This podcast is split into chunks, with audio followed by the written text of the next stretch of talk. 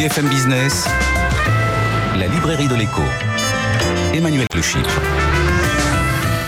Bienvenue dans la librairie de l'écho, l'émission de BFM Business qui vous offre chaque semaine le meilleur de la littérature économique. Alors évidemment, pas d'émission sur les livres sans auteur, ils seront nos invités dans la première partie de l'émission. Et puis nous retrouverons nos critiques attitrés. Euh, ce sera aujourd'hui euh, Christian Chavagneux et Julien Damon qui débattront de leur coup de cœur et de leur coup de gueule. Et puis euh, nos chroniqueurs Benaouda Abdelhaim pour la littérature du monde entier. Vous allez voir, il a encore déniché des études incroyables. Et puis Frédéric Simotel qui nous emmènera dans le futur. Mais tout de suite, on démarre avec nos auteurs.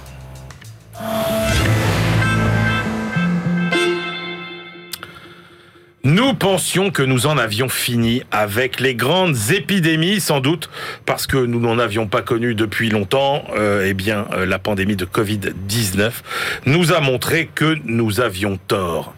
Et si c'était la même chose avec les guerres. Est-ce que nous croyons, à tort, qu'après 75 années de paix dans nos grands pays, eh bien, les conflits d'envergure sont désormais euh, impossibles? Euh, Est-ce qu'on ne se trompe pas, justement, en étant si optimiste? Est-ce que euh, on peut tirer des leçons de l'histoire? Et lesquelles? Réponse avec nos deux invités. Daniel Lago, bonjour. Bonjour. Vous êtes un spécialiste du droit et de la justice internationale. Vous avez dirigé plusieurs grandes conférences de l'UNESCO et vous publiez La guerre et la paix dans l'histoire contemporaine. C'est aux éditions L'Armatan. François Hesbourg, bonjour. Bonjour. François, vous êtes conseiller spécial à la Fondation pour la recherche stratégique. Vous avez présidé l'International Institute for Strategic Studies de Londres et le Centre de politique de sécurité de Genève. Vous publiez, vous, Retour de la guerre chez Odile Jacob. Daniel Lago, vous avez passé au crible les 200 grands conflits que le monde a connus depuis 1945. Euh, Est-ce que déjà on peut faire une typologie euh, de euh, ces conflits et des causes de ces conflits? Oui, on peut, oui, oui. Il faut, on peut distinguer en gros deux grandes cases de conflits, qui sont les guerres menées par les grandes puissances. Les grandes puissances, ça a été les États-Unis, aussi les pays européens, et puis du temps de l'Union soviétique, il y a eu la guerre entre autres en Afghanistan déjà, à l'époque de l'Union soviétique. Ouais. Euh, donc il y a des guerres des grandes puissances. En gros, c'est pour assurer leur, leur, leur, puissance et leur domination politique et économique dans différents pays. Et puis, il y a un grand nombre, un très grand nombre d'autres guerres entre États qui sont liées à, à, différentes causes. Il y a eu des guerres de décolonisation, euh, de, tout d'abord, et puis il y a eu des guerres qui sont liées euh, au fait que en particulier à cause de, au moment de la décolonisation, les frontières des États ont été établies d'une manière qui n'était pas toujours euh, correcte, qui ont séparé des peuples dans différents États, ou alors qui ont rassemblé dans un même État des peuples quand même de nature différente. Donc il y a eu des guerres d'indépendance nationale dans certains États, et il y a eu beaucoup d'insurrections et de guerres qui ont été menées pour euh, des raisons économiques et sociales, qui ont été basées sur la misère, la pauvreté, etc. Alors, euh, on voit que euh, au fil du temps, euh, évidemment, ces causes euh, évoluent. Euh, ce qui est passionnant aussi, c'est euh, la façon dont se terminent les guerres. Est-ce qu'il y a des guerres qui se terminent bien? Disons que peut-être oui, c'est pas sûr, mais disons peut-être oui. Enfin, pour que ça se termine vraiment bien, il faut que s'il y a un accord de paix entre deux parties, ouais. que cet accord euh, euh, que les problèmes soient vraiment résolus de manière satisfaisante. Est-ce que vous avez des exemples, par exemple, de guerres dont on peut dire qu'elles se sont bien terminées? Écoutez, il y, en, euh, il y, a des guerres qui ont été terminées par des accords de paix. Ouais. Alors, est-ce que c'est des bons accords ou pas? Tout, tout, est, tout est relatif. Euh, prenez la guerre entre l'Éthiopie et l'Érythrée, hein, c'est un exemple parmi beaucoup d'autres. Euh, cette guerre s'est terminée euh, disons, entre guillemets, peut-être faute de combattants. Enfin, la guerre duré depuis très longtemps. Et le Premier ministre éthiopien, vous le savez, a, a décidé, de, de, de, a décidé de procéder à des accords de paix et a obtenu des accords de paix. Et la guerre avec l'Érythrée a cessé. Et il a aussi procédé d'ailleurs à des accords avec différentes, dans différents conflits internes à l'Éthiopie, qu'il qui a résolu. Et ça, c'était vers 2018-2019. Donc on était très contents. Cela dit, le même Premier ministre éthiopien a engagé en 2020, fin 2020, et, et nous y sommes maintenant, ouais. la guerre au Tigré, qui est aussi une partie de l'Éthiopie qui s'est soulevée contre, qui souhaiterait son indépendance. Mais euh, on a, on a souvent entendu à l'occasion des grandes guerres que c'est finalement les, euh, la façon dont on avait conclu la paix qui avait fabriqué euh, des ressentiments, euh, de la frustration et qui fabriquait les, les, les guerres suivantes. Est-ce que c'est vrai, par exemple, alors on, on dit souvent ça pour la deuxième guerre mondiale. Est-ce que c'est vrai Est-ce que c'est si vrai que ça ou pas? Moi, j'étais surpris, par exemple, de voir à quel point la deuxième guerre mondiale c'était aussi le fruit de tout un tas d'erreurs d'anticipation, euh, que ce soit euh, chez euh, les Allemands, chez les Russes, chez les Anglais. Bah, c'est souvent le cas, effectivement. hein. Alors, vous parlez, vous posez, la- vous posiez la question est-ce qu'il y a des guerres qui se terminent bien Ouais. Euh, Bon, les guerres se terminent pour de différentes façons. Elles se terminent d'abord parce qu'il y a une partie qui est écrasée Oui. militairement, ça existe. Il y a des guerres qui se terminent parce que c'est le cas des guerres occidentales, parce que les pays, euh, les pays occidentaux, dont les, États-Unis en particulier, arrivent, arrivent à, où c'était le cas aussi de l'Union soviétique en Afghanistan, au bout de longues années de guerre qu'ils n'arrivent pas à gagner, eh bien, décident de se retirer. Alors, ils décident de se retirer par la négociation, négociation, mais enfin, le principe, c'est qu'ils veulent se retirer parce que la guerre leur coûte trop cher, à la fois du point de vue interne et du point de vue international. Donc c'était le cas des États-Unis, qui ont, euh, avec la fin de la guerre au Vietnam. Ça a été le cas aussi des États-Unis récemment, avec la fin de la guerre en Afghanistan, après 20 ans. Et donc voilà, donc c'est des guerres qui se terminent, en quelque sorte, parce qu'une des parties qui n'a pas perdu la guerre militairement, Ouais. mais décide d'arrêter. C'est aussi le cas de la France, euh, la France en Algérie. La France n'avait pas perdu la guerre militairement, mais au bout d'un moment, euh, le général de Gaulle a estimé que la guerre coûtait trop cher, que ça posait trop de problèmes, et que s'il fallait donner les mêmes droits aux Algériens, eh bien, ce n'était pas supportable par la France. Alors là, vous parlez beaucoup des conflits de, de décolonisation, et c'est vrai que c'est une grosse partie des conflits de, de, de l'après-deuxième guerre mondiale. Oui. Est-ce qu'il y a des pays qui ont euh, su mieux décoloniser que les autres? Des colonisateurs qui ont mieux décolonisé que les autres? Écoutez, les guerres, les, pays qui, ont décolonisé, qui, ont obtenu l'indépendance et qui après ont vécu de manière parfaite, il y en a peu. La plupart du temps, les indépendances ont été suivies de, nombreux drames pour, différentes raisons. Euh, D'abord parce que euh, euh, lors des guerres d'indépendance ont été, menées par différents mouvements politiques de tendances différentes. Et donc, quand il y en a un qui a pris le dessus, euh, les autres ont éventuellement poursuivi la guerre. Été le cas, par exemple, des guerres de décolonisation euh, du Portugal, en Angola et au Mozambique, où de très longues guerres ont suivi les indépendances. De très longues guerres, très meurtrières. Euh, euh, dans d'autres cas, dans d'autres cas, bon, il y a, beaucoup de, cas hein, très, très différents. hein. Est-ce qu'il y en a qui se sont vraiment bien passés? Disons, certaines des indépendances euh, en Afrique se sont relativement bien passées, mais elles n'ont pas été, elles n'ont pas été le fruit de guerre. hein. Il n'y avait pas eu de, de- il y avait eu éventuellement des affrontements, des luttes politiques dans les pays africains que la France, par exemple dans le cas de la France, mais il n'y avait pas eu de guerre. hein. Les Alors, guerres, Vous citez aussi beaucoup euh, tous les conflits euh, qui ont eu lieu euh, en Amérique latine, où là vous dites on est toujours dans. Alors c'est des espèces de cycles où en fait euh, on a euh, des mouvements sociaux, euh, des guérillas, des régimes dictatoriaux qui s'imposent jusqu'à ce que finalement ils s'effondrent et on retombe dans dans ce cycle mouvements sociaux, guérillas, dictature.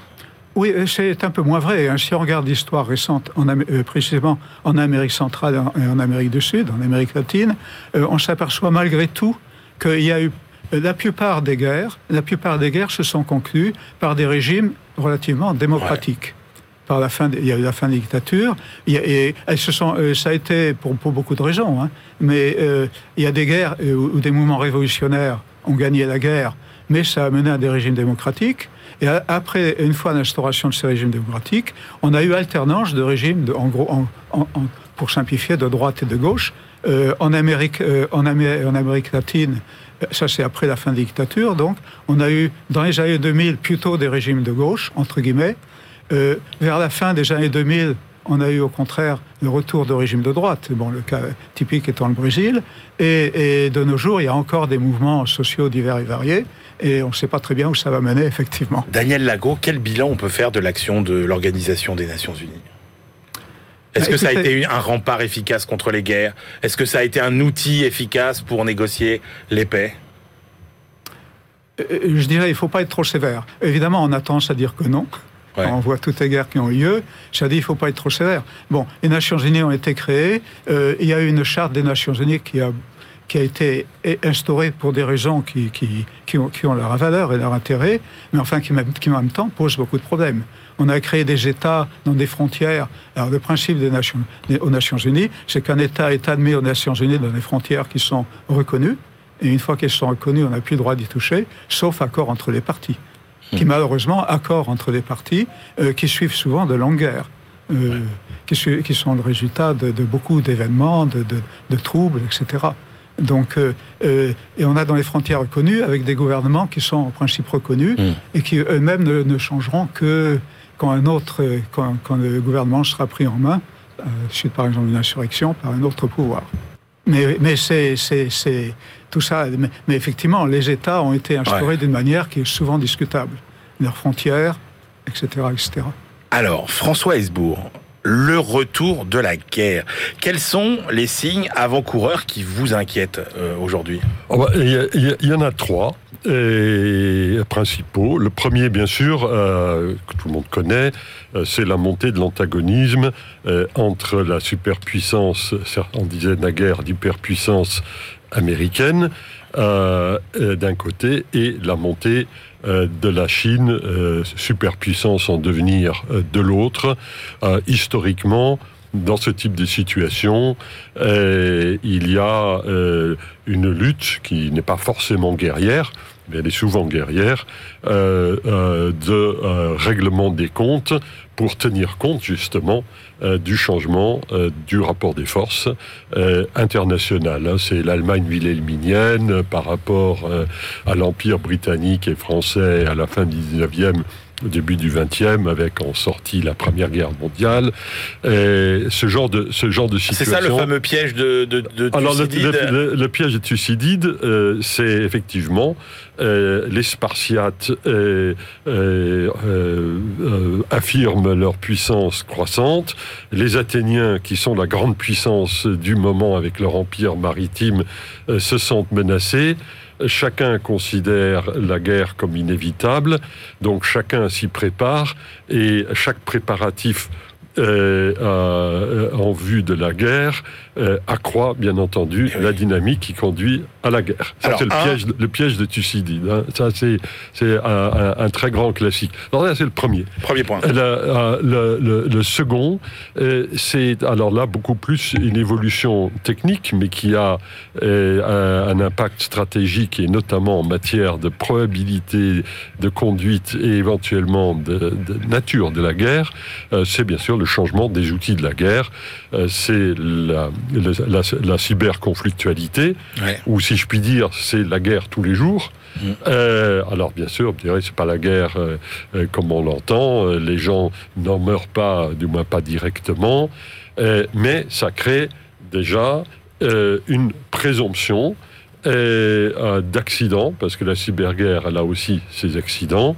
Et ça crée surtout un continuum entre la paix et la guerre à un bout de l'échelle. Et à l'autre bout de l'échelle, dans le domaine nucléaire, euh, vous avez euh, l'avènement euh, de nouvelles technologies, notamment ce qu'on appelle l'hypervélocité, euh, c'est-à-dire des engins non balistiques ou dans la trajectoire partiellement balistique euh, qui peuvent frapper avec une très grande vitesse, à plus de 5 fois la vitesse du son, sans que l'on puisse déterminer à l'avance la nature de leur cible. Alors ça, ça introduit évidemment euh, de très grandes perturbations dans les calculs des protagonistes. La dissuasion efficace euh, qu'on a connue euh, pendant la guerre froide, et là, elle est très sérieusement mise en péril. Euh, et en plus, ce que vous avez, c'est que, bon, traditionnellement, les Américains, les Soviétiques, puis les Russes, euh, ont pour objectif affiché, pas toujours réalisé, mais affiché, de maintenir une certaine forme de stabilité ouais. euh, nucléaire. Euh, c'est ce qu'on a vu avec la rencontre entre Biden et Poutine à Genève. Ça aurait pu se passer il y a 20 ans, il y a 30 ans, il y a 40 ans. Ouais. C'est un élément de relative stabilité du paysage. La Chine n'est pas du tout, mais non pas du tout dans ce registre. Et le troisième point? Et le troisième point, ben, parler des Nations Unies, l'ordre international qu'on a connu depuis la fin de la Deuxième Guerre mondiale, avec toutes ces insuffisances, que ce soit les insuffisances des Nations Unies ou les difficultés liées au système d'alliance, euh, notamment celles euh, qui sont centrées autour des États-Unis, en Asie et en Europe, tout ça est en train de partir à la déglingue. Parce que quand on juge les Nations Unies, il ne faut pas simplement, bien sûr, se poser la question d'un mais pourquoi ils n'ont pas eh ben, pourquoi ils n'ont pas su empêcher telle ou telle guerre?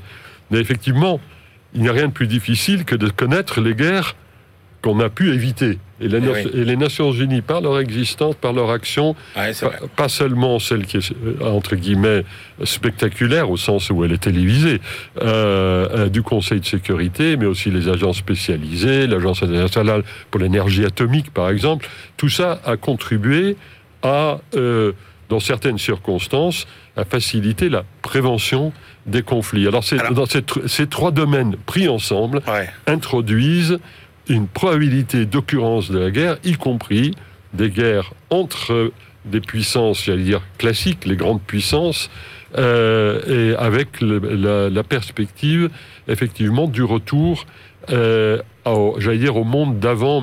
mais alors, quel, rôle, quel rôle, joue la pandémie euh, dans, dans, dans, ce, dans ces équilibres euh, géopolitiques? Alors la pandémie est malheureusement un accélérateur euh, d'une bonne partie de ce que je viens de décrire.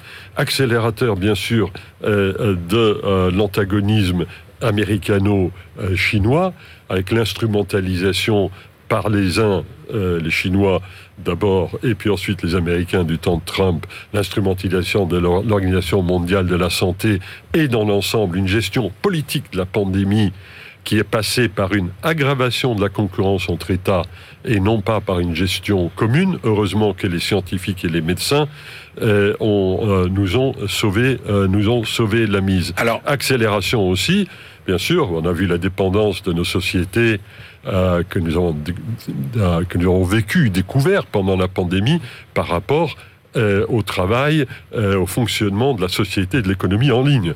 Aujourd'hui, nos, nos, nos, économies se seraient vraisemblablement effondrées si on n'avait pas pu faire énormément de choses en distanciel, comme on dit. Vulnérabilité des systèmes cybernétiques. François Hesbourg, le duel entre la Chine et les États-Unis, euh, vous le décrivez comme ça. Vous dites l'Amérique, c'est à la fois une terre d'abondance, loin des appétits des voisins menaçants et un empire maritime.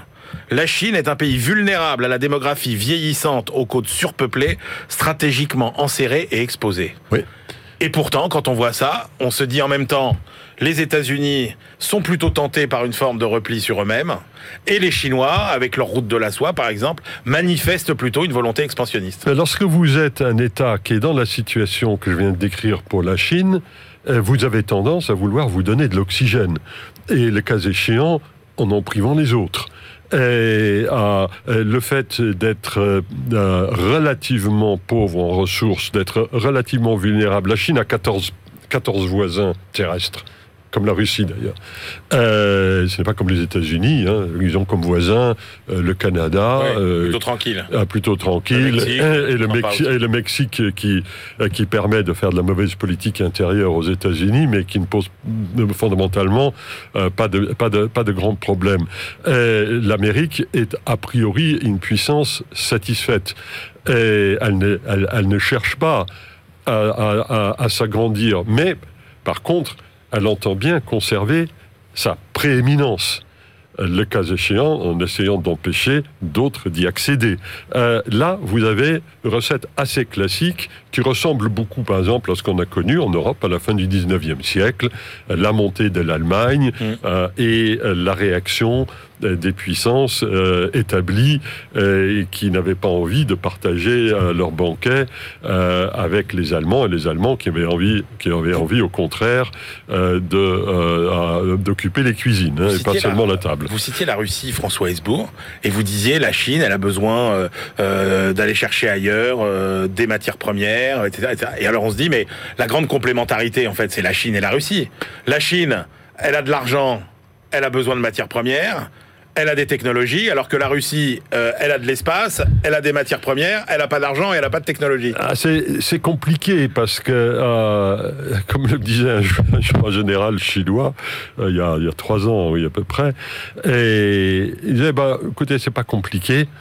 Euh, nous sommes dix fois plus nombreux euh, que les Russes. Nous avons, un, nous avons un PIB qui est huit fois plus important que celui de la Russie. Et nos dépenses militaires, c'était il y a trois ans, euh, sont trois fois celles euh, de la Russie. Et alors oui, bien entendu, nous sommes en faveur du partenariat. Mais il n'est pas, mais il n'est pas facile de Ouais. bâtir, de bâtir un partenariat qui Ouais. fonctionne. En l'occurrence, ils y sont arrivés. Ils ont bâti un partenariat. C'est pas une alliance, euh, contrairement à ce qui est parfois décrit. Euh, c'est un partenariat où, grosso modo, ils ne, ils, ne, ils, ils- ils ne se portent pas des coups le long de leurs frontières. Euh, ils se débrouillent pour ne pas euh, euh, euh, donner l'impression à l'autre euh, qu'il pourrait, euh, j'allais dire, euh, faire faux bond et partir jouer avec les Américains contre lui. Un chapitre très intéressant. François Hesbourg, vous opposez la loi de Moore à la loi d'Augustine. Racontez-nous très vite ce que c'est, parce que je voudrais terminer par une question sur la, loi de, la loi de Moore, je crois que euh, beaucoup Oui. d'auditeurs euh, et spectateurs la, la connaissent. Euh, c'est la loi suivant laquelle, tous les deux ans, en fait tous les 18 mois, et la, le nombre d'informations que l'on peut stocker sur un semi-conducteur d'une taille donnée, donc double tous les 18 mois. Ouais. Et ceci depuis l'invention des premiers microprocesseurs par le docteur Moore, qui est toujours en vie, mais il a, il a inventé sa loi, défini sa loi empirique, euh, à la fin des années 60. Et en quoi Et cette alors- loi de Moore s'oppose à la loi d'Augustine? Alors, Augustine, euh, qui lui aussi- vit toujours, qui était un ancien responsable de Lockheed Martin, la grande société de défense américaine, et au Pentagone lui-même, euh, Augustine disait, ben, écoutez, au train où ça va, le prix de chaque nouveau système d'armes est le double de la génération qui l'a précédé. Ah oui, d'accord. Donc, euh, étant le Mirage 2000 coûte moitié moins cher que le Rafale, Ah, qui lui-même coûtera moitié moins cher, suivant la loi de, suivant la loi Eh oui. d'Augustine. Hein. Euh, euh, J'ai pas fait certifier les prix chez Dassault. Euh, euh, et la génération suivante, le SCAF coûterait le, le double de ce que coûte de ce que coûte le Rafale. Alors d'un côté, vous avez une logique euh, de division par deux des coûts euh, en matière de traitement de l'information, et de l'autre côté, en ce qui concerne entre guillemets le matériel, le matos, euh, vous avez, un- euh, vous avez un doublement à peu près tous les 20 ans. Euh, évidemment, ces deux lois ne cohabitent pas de Eh façon oui. très harmonieuse. Et ce qui se passe et ce qui change, ce qui introduit aussi une- cette instabilité dans les outils de la guerre, euh, c'est que bien entendu, euh, vos ressources ne sont pas illimitées. Vous allez vouloir, assez logiquement, vouloir investir le plus possible dans, la loi- dans, les, dans les systèmes de la loi de mort. Les systèmes de la loi François de mort Hesbourg. sont numériques, sont digi- digitaux, euh, et on retrouve là aussi le domaine du cyber. Et l'Europe dans tout ça? Ben, L'Europe, dans tout ça, elle est un petit peu ballottée entre euh, les grandes puissances, la superpuissance américaine, la nouvelle superpuissance chinoise, et, la grande puissance euh, russe, qui sans être une superpuissance, reste quand même la première avec les États-Unis, elle est à la parité nucléaire. Et l'Europe n'est pas un État. L'État, euh, l'Europe ne peut donc pas manier les outils de la puissance sur un spectre large, comme pourrait le faire un État, euh, un État souverain. Alors elle y arrive dans certains domaines, comme le commerce extérieur, Mhm. comme elle commence à le faire aussi en matière de contrôle des technologies à l'encontre de la Chine. Ça aussi, c'est un aspect euh, un- un- un- important, euh, comme elle le fait en matière de protection de la vie privée en ligne et ainsi de suite. Mais dans l'ensemble, l'Europe n'a pas la capacité de réaction et n'a pas la capacité de prise de décision que peuvent avoir de grandes puissances. Et ça, ça nous met évidemment dans une situation extrêmement compliquée. Ce qui nous sauve peut-être, c'est que les grands domaines euh, de, euh, de l'antagonisme euh, entre la Chine et l'Occident se passent dans des domaines, la technologie, le numérique et ainsi de suite, qui sont des domaines qui correspondent en grande partie à ce que sait faire, du moins dans le domaine réglementaire, à ce que sait faire l'Union européenne. Merci beaucoup, messieurs. Je rappelle vos deux livres. Daniel Lago, La guerre et la paix dans l'histoire contemporaine chez l'Armatan, François Hesbourg. Retour de la guerre aux éditions Odile Jacob. On se retrouve tout de suite pour la deuxième partie de l'émission. BFM Business, la librairie de l'écho. Emmanuel Le Chypre.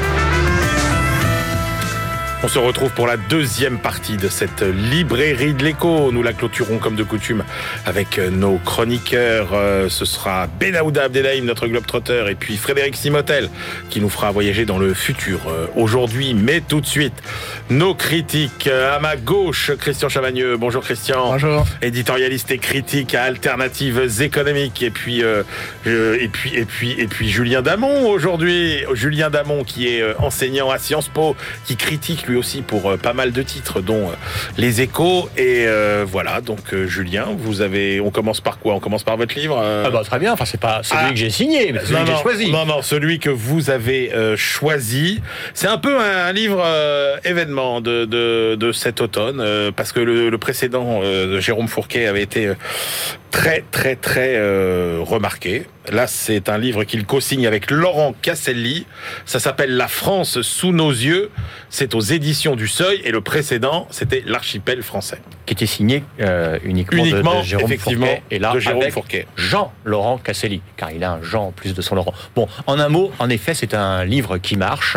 La critique euh, le soutient. C'est ce que je vais faire d'ailleurs. Et puis, ça semble rencontrer un certain succès que j'estime parfaitement Jérôme Fourquet, on rappelle, sondeur oui, sondeur chez IFOP, analyste de la Société française, et Jean-Laurent Casselli est lui journaliste chez Slate, euh, à l'Express, et euh, une manière d'observer la société française et d'en rendre compte qui est assez originale et qui se retrouve à l'intérieur de ce bel ouvrage de mon point de vue. C'est un ouvrage qui porte sur la, ce qu'il baptise la grande métamorphose de la France. tout à l'heure, tout à l'heure, on parlera de Karl Polanyi et de la grande transformation. Ils ne font pas le, forcément le, le lien. Ce qui importe, c'est que c'est une méthode originale. Vous avez deux qui sont Fourquet et Casselli, et puis qui nous parlent, ça va vous intéresser, de la blanquette de veau, du kebab, des sushis, euh, de la chicha, vous voyez, il faut arriver à prononcer euh, tout cela, des pole dance, de la country music, etc. Parfois, on regarde ça avec dédain, mais qu'est-ce que c'est, et puis pourquoi regarder tout cela? Bah oui, c'est la France sous vos yeux. La France, maintenant, elle est plus faite de kebab que de euh, blanquette de veau. C'est un plat qui est moins consommé. Immédiatement, vous allez vous dire, ah bah c'est dans l'anecdote. La réponse est non. L'ensemble de ce qu'il regarde de façon très sérieuse donne une nouvelle image des paysages français, de la dualisation sociale et des perspectives du, pays. Il montre des choses communes, bien sûr, la disparition, pas la disparition, mais l'agriculture la, en voie de disparition, enfin le nombre d'agriculteurs qui a baissé. Un sujet comme bien Jérôme Fourquet, c'est l'érosion du catholicisme, il s'intéresse à la périurbanisation qui est problématique. Il nous montre surtout, de mon point de vue, que la société, c'est pas seulement, comme le dit maintenant Un sujet d'épreuves individuelles, c'est aussi un sujet de statistiques et de statistiques originales qu'ils avancent. Moi, je trouve que euh, au-delà de la méthode, qui est importante et intéressante et qui fait le sel de, l'ouvrage, il souligne des choses dont on pourra dire qu'on les savait déjà, mais il les souligne bien, que la France est désormais faite de sédimentation de couches culturelles différentes. Il souligne une partie de la boboisation du pays, une partie plus large de son américanisation. Il souligne la surconsommation à tous les étages. Il souligne la démoyennisation, démoyennisation par le haut, c'est ce qu'il baptise premiumisation. Euh, les, vacances de ski sont faites pour, euh, pour les riches euh, aujourd'hui, et il souligne la démoyennisation par le bas, bah, c'est tout ce qui est discount Et je trouve que ça, ça, mérite d'être exploré parce que l'ensemble de ce qu'il voit, c'est un ensemble de remarques particulièrement judicieuses. Une de mes préférées, c'est lorsqu'il parle du larbinat urbain généré par les applis, de tous ces nouveaux domestiques 2.0. Et donc je conclus pour dire qu'il y a des sociologues qui aiment la sociologie, eux sont des sociologues qui aiment la société et qui nous le font partager. Donc leur France sous nos yeux, c'est leur titre, c'est à mettre entre toutes les mains et sous tous les nez. Christian Chavagneux. J'ai bien aimé le, livre, même si euh, les résultats qui sont donnés, les résultats forts qui sont donnés, sont loin d'être originaux. Hein. La première partie, par exemple, pour nous dire que euh, dans l'économie française, il y a moins d'industrie et plus de services. Honnêtement, on n'a pas besoin de leur livre pour, euh, pour le savoir. Par contre, la façon dont c'est démontré est plutôt originale. Le service, par exemple, le service, c'est le service de commerce. Et eh bien, le service de commerce, derrière, il y a du dur, il y a du physique. Et nous voilà avec une carte de France euh, de la logistique, qui sont des choses plutôt originales. D'accord. Pourquoi? Parce que ça nous montre que, contrairement euh, à l'industrie qui était généralement près des ports et des cours d'eau, là, on est près de la route au détriment du rail. Donc voilà, il y a toutes ces petites façons de nous montrer les choses qui sont plutôt originales. Euh, autre exemple de, de service, les, ports français, bah, les ports français, jusqu'à pas longtemps encore, ça servait aux pêcheurs. Non, on voit qu'aujourd'hui, il y a de moins en moins de flottilles de pêche et les ports servent de plus en plus, par exemple, à, mettre des, bateaux privés. Donc voilà, encore une forme de service qui se développe, le fait de pouvoir mettre ces bateaux. Plusieurs exemples comme ça. Alors le, milieu du livre, et, Julien a déjà abordé le sujet, c'est est-ce qu'on est dans un monde, à Henri Mandras, sociologue des années 60, qui nous disait qu'on avait une grosse France moyenne, il y avait quelques riches, quelques pauvres, mais que tout le monde se comportait de manière un petit peu, un petit peu identique, ou bien est-ce qu'au contraire, on est une société en sablier, où il y a le, moyen, le moyen est parti un peu dans le haut, un peu dans le bas, mais que plutôt, le moyen plutôt parti dans le bas. Quoi. Et là, il nous dit, regardez par exemple, dans toutes les classes sociales, euh, on, utilise le barbecue le week-end. Sauf qu'il y a du barbecue de base et du barbecue pour les riches. Euh, il y a plein d'exemples comme ça, jusque dans notre quotidien. Tout le monde boit de la bière. Tout le monde mange un hamburger. Sauf qu'il y a de la bière pour pauvres, je caricature, et de la bière pour riches. il y a du hamburger pour pauvres et du hamburger pour riches. Donc oui, la moyennisation, on pourrait dire à la Mandras, finalement, tout le monde se retrouve au, sein des mêmes comportements, sauf qu'il y a ce phénomène de premiumisation. Ça fait que vraiment, pour les plus riches, bah, il y a dans, cette, ce comportement moyen général euh, une offre spécifique pour les plus riches. C'est dommage. Alors, on, descend un peu en bas, et ce qu'ils appellent l'économie de la débrouille pour ceux qui sont en bas. Et puis, ils ont juste 6-7 pages sur ce duo, les très riches les un peu riches, on peut, on peut en croiser. Les très très riches, on les connaît pas, on ne sait pas qui c'est. Et là, c'est dommage pour des sociologues, je trouve qu'il nous faut un bouquin de 450 pages. C'est dommage qu'il y ait 6-7 pages, sur les, 7 pages seulement sur les plus riches. J'aurais bien aimé qu'ils nous en donnent un petit peu plus. Et puis toute la fin du livre, c'est sur la culture. Bon, on le sait, le catholicisme est aujourd'hui une religion résiduelle en France. En 1970, il y avait trois quarts d'enfants baptisés, il n'y en a plus qu'un quart aujourd'hui. Un quart, ça m'a étonné. J'aurais cru que c'était quand même un petit peu plus élevé. Ah euh, ouais, L'islam est la deuxième religion de France. Et puis il y a cette américanisation. Alors on connaît Hollywood, Netflix, mais de l'autre côté, l'américanisation par le bas, c'est euh, ce dont Julien parlait. Moi, j'ai découvert que le nombre euh, de euh, clubs de danse country dans ce pays est en train d'augmenter et c'est relié au niveau de revenus. Très peu chez les plus aisés, beaucoup, beaucoup plus en tout cas chez les, chez les moins aisés. Donc voilà, on découvre rien vraiment sur la société et l'économie française, sauf que la façon de le montrer est vraiment au plus proche de, de la vie, voire de la vie quotidienne des gens, et c'est plutôt plaisant à lire. Très bien. Alors vous, Christian, vous avez choisi un texte de Karl Polanyi, La mentalité des marchés est obsolète, aux éditions euh, Alia. Alors c'est une réédition, hein, mais euh, d'un grand texte voilà, connu de Polanyi. Voilà, un grand texte pas très connu, parce qu'en fait, euh, ce qu'on lit généralement de Karl Polanyi, hein, qui est un, anthropologue, un économiste hongrois, qui écrit en 1944 un chef-d'œuvre, en tout cas c'est devenu un classique de la littérature de sciences sociales, qui s'appelle La Grande Transformation. La Grande Transformation du monde libéral vers un monde où l'État va plus réguler l'économie et va même intervenir dans, l'économie. Et là, donc, ce petit texte, il, est paru dans une revue trois ans après euh, La Grande Transformation. C'est une sorte, c'est pas un résumé, c'est une introduction, je dirais, c'est une mise en bouche de, de la Grande Transformation bien sûr, on trouve toutes les grandes idées de, Polanyi. Savoir qu'au cours du 19e siècle, les économistes libéraux ont construit une représentation de l'économie qui est une représentation théorique et unique en disant l'économie, ça fonctionne comme une économie de marché. Et tout est marché. Euh, le marché du travail, et, il faut laisser le marché fonctionner parce que c'est ça qui fait qu'on a une, économie efficace. Le marché du travail, ça doit être un marché. Le marché des biens, il faut du libre-échange. Le marché de la monnaie, il faut absolument laisser les capitaux circuler. Et de fait, ce discours, comme, comme on dit en sciences sociales, il est performatif. C'est-à-dire que du discours, on passe à la réalité. la façon de construire la réalité, euh, de, d'énumérer le discours, va faire que dans, le concret, c'est comme ça que ça va marcher. Bien évidemment, on sait que ça explose. Polanyi nous dit, contrairement à ce que nous disent les, libéraux, euh, l'économique ne détermine pas le social et le politique. Les, relations économiques sont encastrées, comme on dit, immergées, dit le traducteur, là c'est plutôt pas mal, immergées dans le social et dans l'économique. Quand je vais chercher du travail, c'est pas simplement de matière matérialiste, manière matérialiste ou parce que je veux un revenu pour manger, c'est aussi parce que je veux du statut social, c'est parce que je veux de la bienveillance, parce que je veux des privilèges, etc. Donc il faut réencastrer l'économie dans ce qu'elle est, dans le social, dans le politique. Et, et, Polanyi euh, termine en disant, euh, euh, voilà, on est à un moment où la crise des années 30 et puis la guerre ont montré que eh bien l'État devait intervenir dans l'économie et réguler. Pour faire quoi? Surtout pas le modèle du RSS, nous dit-il dans les années 40, mais pour faire quoi? Bah, Il va falloir bien choisir, quand on sort du modèle libéral, c'est bien, pour lui ça va dans, dans, dans, dans, le bon chemin, mais attention pour faire quoi? Je trouve qu'aujourd'hui, c'est une question qui se pose aujourd'hui. On est en train de sortir du modèle libéral, mais attention pour faire quoi? Julien Damon. du, du, pain béni pour euh, Christian, car on a là une grande figure socialiste et de l'économie sociale et, solidaire, qu'il appellerait le, socialisme associationniste, hein, c'est sa grande ambition, et avec une critique du, du libéralisme, des turiféraires du marché, une critique à l'égard de ce que nous devenons, c'est-à-dire des sociétés de marché, pas seulement des, des, économies de marché, et il se prononce contre la société du tout marché. Je dirais un mot sur la maison d'édition, parce que c'est un travail remarquable qui est fait. Hum. Alors pour ceux qui n'ont euh, pas beaucoup de temps, ce sont des petits textes qu'ils hum. reprennent. Parfois, ce sont des classiques euh, qui n'ont jamais été traduits. Je pense à un petit ouvrage qu'ils avaient fait qui s'appelle La Bourse, signé Max Weber.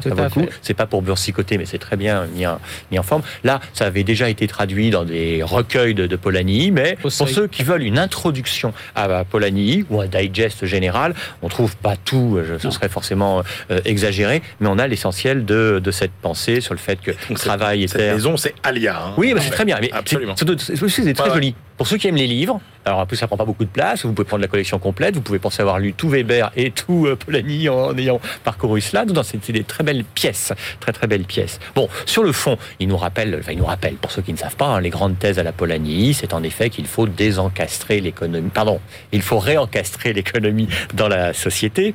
Il nous rappelle que travail, terre et monnaie ne sont pas des marchandises, de son point de vue, parce que selon lui, le libéralisme du 19e siècle a marchandisé euh, tout cela, ce qui fait des grandes crises contre la libre circulation, le libre échange et leurs effets pervers que chacun peut, peut, connaître. Il y a quelques nouveautés par rapport à la grande transformation, par exemple, euh, juste après-guerre, la grande transformation sort en 44, là on est en 47, Christian euh, l'a dit. Il se prononce contre le managérialisme, qui est une forme, selon lui, de, de, de servage. Il remet en avant l'idée centrale, qui est que, selon lui, l'homo economicus est une fiction. Et c'est vrai que quand on lit certains traités d'économie mm. ou certains articles d'économie, quand on s'arrête à la rationalité euh, dite instrumentale et à l'axiomatique de l'intérêt, comme disent certains, eh ben, on ne comprend rien au monde dans lequel nous, vivons.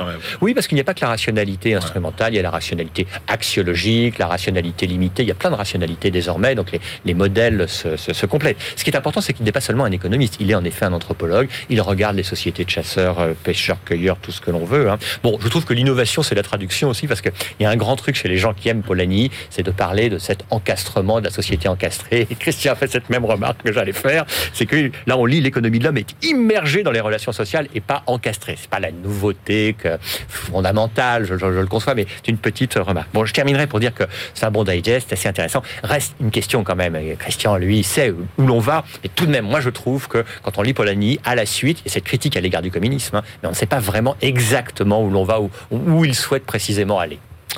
Merci beaucoup, messieurs. Allez, on retrouve euh, Frédéric Simotel, notre bibliothécaire du jour, qui nous embarque vers l'avenir des plateformes. BFM Business, la librairie de l'écho. Les livres d'hier et de demain.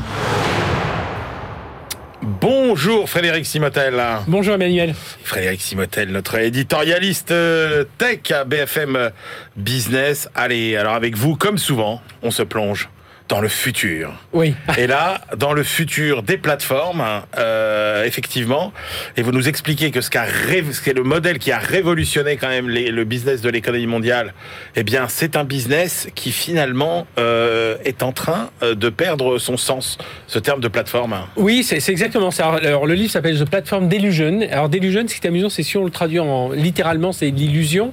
Mais alors, si on regarde un peu, c'est le fantasme, le délire. Donc, on est un peu dans, dans ce que veut dire l'auteur, c'est le délire des plateformes. Aujourd'hui, tout est plateforme. Alors, on a euh, évidemment, on connaît les, les GAFA, hein, Google, Apple, Facebook, Amazon, qui sont des plateformes, alors les plateformes voilà qui mettent en qui mettent en contact des annonceurs avec des clients, avec euh, et les mêmes clients entre eux, voilà et, tout ça fonctionne, tout ça génère de l'argent et puis donc ça fait un fantasme absolu.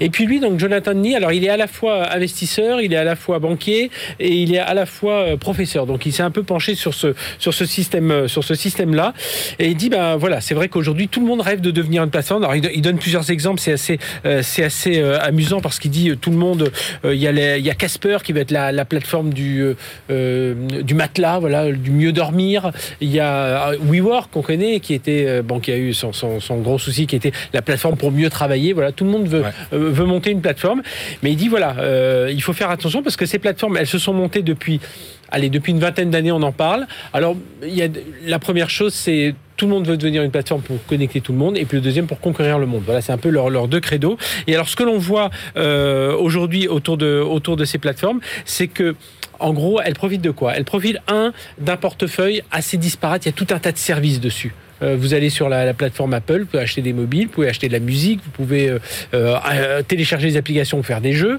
Deuxième chose, elles ont une gestion quand même assez solide. On voit quand même que les comptes sont bien tenus, même s'ils perdent de l'argent les premières années. On voit que derrière, ça tient la route et on voit, enfin, je ne fais pas un dessin de la croissance de toutes ces, ces plateformes. Troisième point, elles, elles, ont pu bénéficier d'une réglementation assez laxiste. Hein. Aujourd'hui, on le voit. Ah bah le temps de la réglementation, comme le temps de la fiscalité d'ailleurs, n'est pas celui de l'invention et de, l'innovation. Exactement. Et puis derrière, il y a ce mythe aussi, alors monté par notamment les médias, qui encourage, euh, qui encourage ces plateformes à dire elles sont euh, invincibles, elles vont conquérir le monde. Et puis lui, il a regardé tout ça, puis il a dit mais vous savez, ces plateformes, qu'est-ce que c'est finalement? Une plateforme au sens physique. Une plateforme au sens physique, c'est une gare c'est un aéroport, c'est un endroit où les gens vont se, vont se connecter, où il y a plein de services. Euh, et justement, il se dit, mais finalement, ce système de plateforme, on le connaît depuis des années. Les centres commerciaux, les cinémas, le cinéma est une plateforme, mais même quelqu'un qui fait un discours à une tribune, quelque part, c'est une plateforme, il y a un échange d'idées, il y a des gens qui se rencontrent. Et donc, il se dit, mais la question qui se pose, c'est se dire pourquoi ces, ces, ces métiers traditionnels que l'on connaît depuis des années euh, bah, se sont ont ont totalement perdu face à ces plateformes. Alors, il parle, bon, le digital, bien entendu, mais bah, surtout, il dit... Le... Bah, quand vous pouvez concurrencer une activité euh, sans euh, rien posséder, et en gros, quand vous pouvez concurrencer Accor eh ben, sans avoir euh, d'hôtel, sans avoir de chambre, eh ben, sans employer de femmes de ménage, etc., etc., c'est quand même compliqué. Et eh ben voilà, et ben lui, c'est là, là où il en vient. Il dit aujourd'hui, le problème avec tous ces métiers traditionnels, c'est que bah, le centre commercial, il a des beaux d'immeubles, il a des investissements, il a tout ça, et donc il va décrypter ça et il va expliquer un peu quand aujourd'hui on veut devenir euh, une plateforme, mais qu'est-ce qu'il faut faire pour justement euh, réussir? Et c'est là toute la, beauté de, ce livre, alors qui vient de paraître. Hein, il est assez, il est assez intéressant. Et donc euh, voilà, derrière on a, il nous explique le chant des sirènes, peloton, c'est la, marque, c'est ces vélos d'appartement. Bah, c'est une plateforme finalement pour faire du sport. Donc voilà, non, c'est un livre assez, assez intéressant qui décrypte. Première partie, on décrypte vraiment ce qu'est une plateforme. Deuxième partie, on revoit un peu l'histoire des vraies plateformes. Et troisième partie, on dit, bah, si vous voulez devenir une plateforme, voici quelques conseils. Et tout ça illustré par pas mal de cas d'entreprise. Eh bien, formidable. Même la librairie de l'écho est une plateforme finalement. Bah oui. Parce qu'on prend des livres, on discute, on voulait rester. Mais voilà, ça y est. On, et est, voilà. on est une start-up. Merci Frédéric. Simotel, euh, on retrouve tout de suite euh, Benaouda Abdelhaim. BFM Business, la librairie de l'écho. Les livres d'ailleurs. Et oui, notre plateforme qui nous connecte avec le monde entier grâce à Benaouda Abdelhaim. Bonjour Benaouda. Benaouda, on commence expansion culturelle et souveraineté euh, culturelle. Un défi au concept de souveraineté. Alors ça a été édité par la plus importante euh, université euh, à Shanghai. Nous avons eu une traduction par un universitaire canadien, David Ownby. C'est un texte théorique clé de Wang Huning. Qui c'est Wang Huning? C'est il est considéré comme l'intellectuel en chef du Parti communiste chinois, euh, le plus puissant. Alors il faut voir qu'il se situe au cinquième rang protocolaire euh, du comité permanent du bureau politique du parti, euh, c'est-à-dire qu'il ah est au cœur du cœur du pouvoir. mais il n'est pas que l'idéologue le plus conceptuel du Parti communiste chinois. Son influence couvre aussi des pans entiers de la politique nationale. et là, il entend par culture la notion de civilisation ou d'ensemble de valeurs. Et pour ce penseur politique, euh, il s'agit là euh, de protéger la souveraineté nationale euh, à l'ère de la mondialisation. Il perçoit d'abord la force culturelle occidentale post-guerre froide comme un instrument de limitation des processus de développement des pays en développement. Mais l'auteur y voit aussi un facteur tout à fait favorable. Cette instrumentalisation occidentale stimule selon lui une opposition à la domination de l'Occident. Et ainsi, par opposition, c'est la légitimité du système socialiste à la chinoise qui se régénère guerre par contrepartie. En soi, la culture est affaire de sécurité nationale, dit-il dans ce texte. il ne s'agit pas pour autant d'un plaidoyer pour un isolement civilisationnel. le système de connaissance doit demeurer ouvert, notamment pour ne jamais se laisser dépasser à l'ère technologique. Wang Huning vise incontestablement ensuite la projection extérieure de ce système chinois de valeurs, de ce système culturel selon cette logique. Si un pays peut établir des normes internationales conformes à celles de sa société nationale, alors, je cite, ce pays n'aura pas besoin de changer. C'est ce qu'il compte appliquer euh, à la Chine. Formidable. Conditions d'efficacité des sanctions internationales, Benahouda. Oui, et échec potentiel. C'est un travail de recherche égyptien par un analyste du Centre d'études stratégiques Al-Haram au Caire. Euh, Abdelmajid Aboulela étudie ici les facteurs de succès et surtout d'échec des euh, sanctions économiques, financières et commerciales et dont le recours est devenu euh, de plus en plus intensif euh, du côté des Occidentaux. Et il a examiné 174 figures avec le constat initial que ces mesures punitives parviennent le plus souvent à atteindre un objectif économique, mais sans euh, parvenir à modifier un comportement politique. Or, elles sont faites normalement pour cela, bah pour toucher le politique et pas l'économie. Euh, une illustration parmi tant d'autres, les, trains de sanctions des Nations Unies contre les talibans au pouvoir euh, à, Kaboul en, 2000 et 2001. un lourd tribut, je cite, pour ce pays, mais le pouvoir alors en, place n'a pas pour autant livré le chef d'Al-Qaïda, Osama Ben Laden. L'auteur décrit un ensemble de mécanismes de contournement qui, au fond, peuvent conduire à accélérer une alternative économique globale dans le pays sous sanction. On recherche d'autres débouchés? Euh, on, est stimulé vers d'aller vers des autres États, des États non hostiles, et on pousse en fait la production nationale à se régénérer euh, en biens courants euh, qui ne sont pas ceux de la mondialisation. L'illustration la plus marquante des dernières années, c'est en Iran, où on est on est dans ce processus. Alors la coercition en soi ne fonctionne pas, nous, nous explique-t-il, et c'est vraiment démontré. il faut voir le cas cubain, le cas birman, sans incitation extérieure de celui qui applique les sanctions incitation en termes d'aide financière s'il renonce, euh, ça ne porte pas, ça ne porte pas vraiment. Et c'est alors la flexibilité qui fonctionne, euh, nous dit euh, l'analyste. On, l'a vu avec le Soudan notamment, d'où un impératif de réexamen périodique du processus qui ne soit pas fictif, nous dit-il. L'auteur explique qu'un processus de sanctions internationales ne peut prétendre porter ses fruits que s'il existe des objectifs étroits, mm. détaillés et mesurables. Et ça, cet arsenal-là, ces moyens techniques, l'ONU Nations Unies n'en dispose pas. Alors là, Benaouda, voilà une étude euh, dont le nom me fascine et dont vous savez le secret. Écoutez bien ça, Frédéric. Résolution des problèmes d'extraction du sable par les politiques intelligentes. C'est, c'est alors la question qu'on peut se poser, c'est effectivement pourquoi on parle si peu du sable. En tout cas, c'est, ce, c'est la question que se posent deux économistes allemands de, de l'environnement qui présentent ce qu'ils estiment être probablement le premier modèle général d'équilibre pour ce qui concerne le sable en y incorporant euh, les données d'extraction de son commerce. Euh, ils partent d'un désintérêt global euh, qui se soucie en fait vraiment, alors, la preuve de la disponibilité et, et de la gestion durable du sable, alors que plus que jamais l'économie mondiale a besoin d'infrastructures construites. Euh, Michael Hubler et, Frank Potten euh, ont décortiqué la façon dont cela se déroule en Asie du Sud-Est. Euh, en la matière, selon eux, c'est Singapour qui s'est développé aux dépens de sa périphérie, alors que différents membres de, l'ASEAN ont en principe établi des interdictions d'exporter du sable. de très graves dégâts environnementaux sont, évidents, notamment dans le delta du Mekong, qui est en train de s'enfoncer sous la mer, au risque de porter irrémédiablement atteinte à la sécurité agricole du Vietnam, notamment. Auteurs préconise alors un, mécanisme de taxation euh, circulaire de, l'ensemble de l'activité autour du sable. C'est complexe, donc je ne vais pas essayer de vous le, rendre ici. Mais en tout, il faut voir que c'est centré non sur la production, mais sur l'exportation. Et ils en donnent tous les éléments clés euh, dans ce texte. Et d'après leur démonstration, en tout cas, l'effet négatif sur la création de richesse, donc sur la construction, sur les infrastructures, euh, ne serait pas, ne serait en fait que marginal. et rendre l'extraction plus coûteuse, selon eux, de sable et censé favoriser des solutions de recyclage et au final euh, de recherche d'alternatives techniques, d'innovation. Euh, les deux économistes euh, allemands estiment que l'issue la plus favorable serait qu'un substitut au sable conventionnel puisse être découvert afin de, rendre obsolète leur modèle d'équilibre qu'ils ont conçu. Fascinant. Vous vous rappelez de cette phrase de Coluche qui disait euh, donner le désert euh, à des technocrates et euh, en quelques années on manquerait de sable? Au Sahara. J'ai- Sahara. j'ai- J'ai évité d'a- d'a- Ouais, mais vous savez, les blagues, les blagues nulles, c'est, ma Ouais, spécialité, Benahouda. Bon, merci beaucoup, Benahouda Abdelhaim. Allez, c'est l'heure de nos ultimes choix. BFM Business, la librairie de l'écho. Les livres de la dernière minute.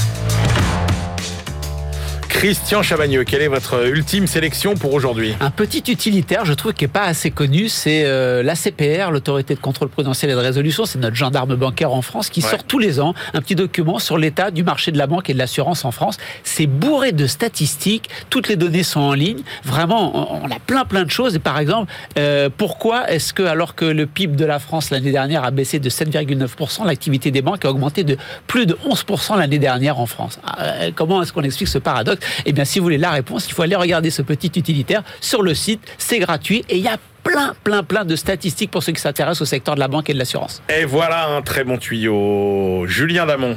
Moi, j'ai choisi l'ouvrage de Marc de Basquiat, L'ingénieur du revenu universel. Alors, le revenu universel fait jaser, plein de gens se demandent de quoi on parle. Marc de Basquiat sait de quoi il parle. Il sait de quoi il parle parce qu'il connaît toute la littérature sur le revenu universel, mais surtout, il défend une position qui est de créer une sorte de revenu universel en France. Il propose une équation très simple qui est à la fois la refonte d'une grande partie de notre système euh, social et de notre système fiscal. C'est 500 euros moins 30% des revenus. Je répète, chacun prend sa calculette. 500 euros moins 30% des revenus pour tout le monde. À lire pour découvrir cette défense et illustration avec une bonne connaissance du système socio-fiscal et des pics parfois acerbes. Allez, moi je termine avec juste pour vous signaler cette réédition Oui. d'un grand livre euh, sur. euh, c'est un, allez, Christian, c'est un des dix plus grands livres Oui, sur l'histoire un- de la mondialisation. Exactement, c'est Voilà. un classique aujourd'hui. Un classique qu'il faut absolument lire. Kenneth Pomeranz, Une grande divergence, la Chine, l'Europe et la construction de l'économie mondiale, ou euh, pourquoi euh, l'Angleterre et l'Europe ont décollé au XVIIIe siècle et pas la Chine. C'est absolument euh, passionnant. C'est aux éditions Espace Libre. Voilà, c'est la fin de cette librairie de l'écho. On se retrouve la semaine prochaine. Et d'ici là, bonne lecture.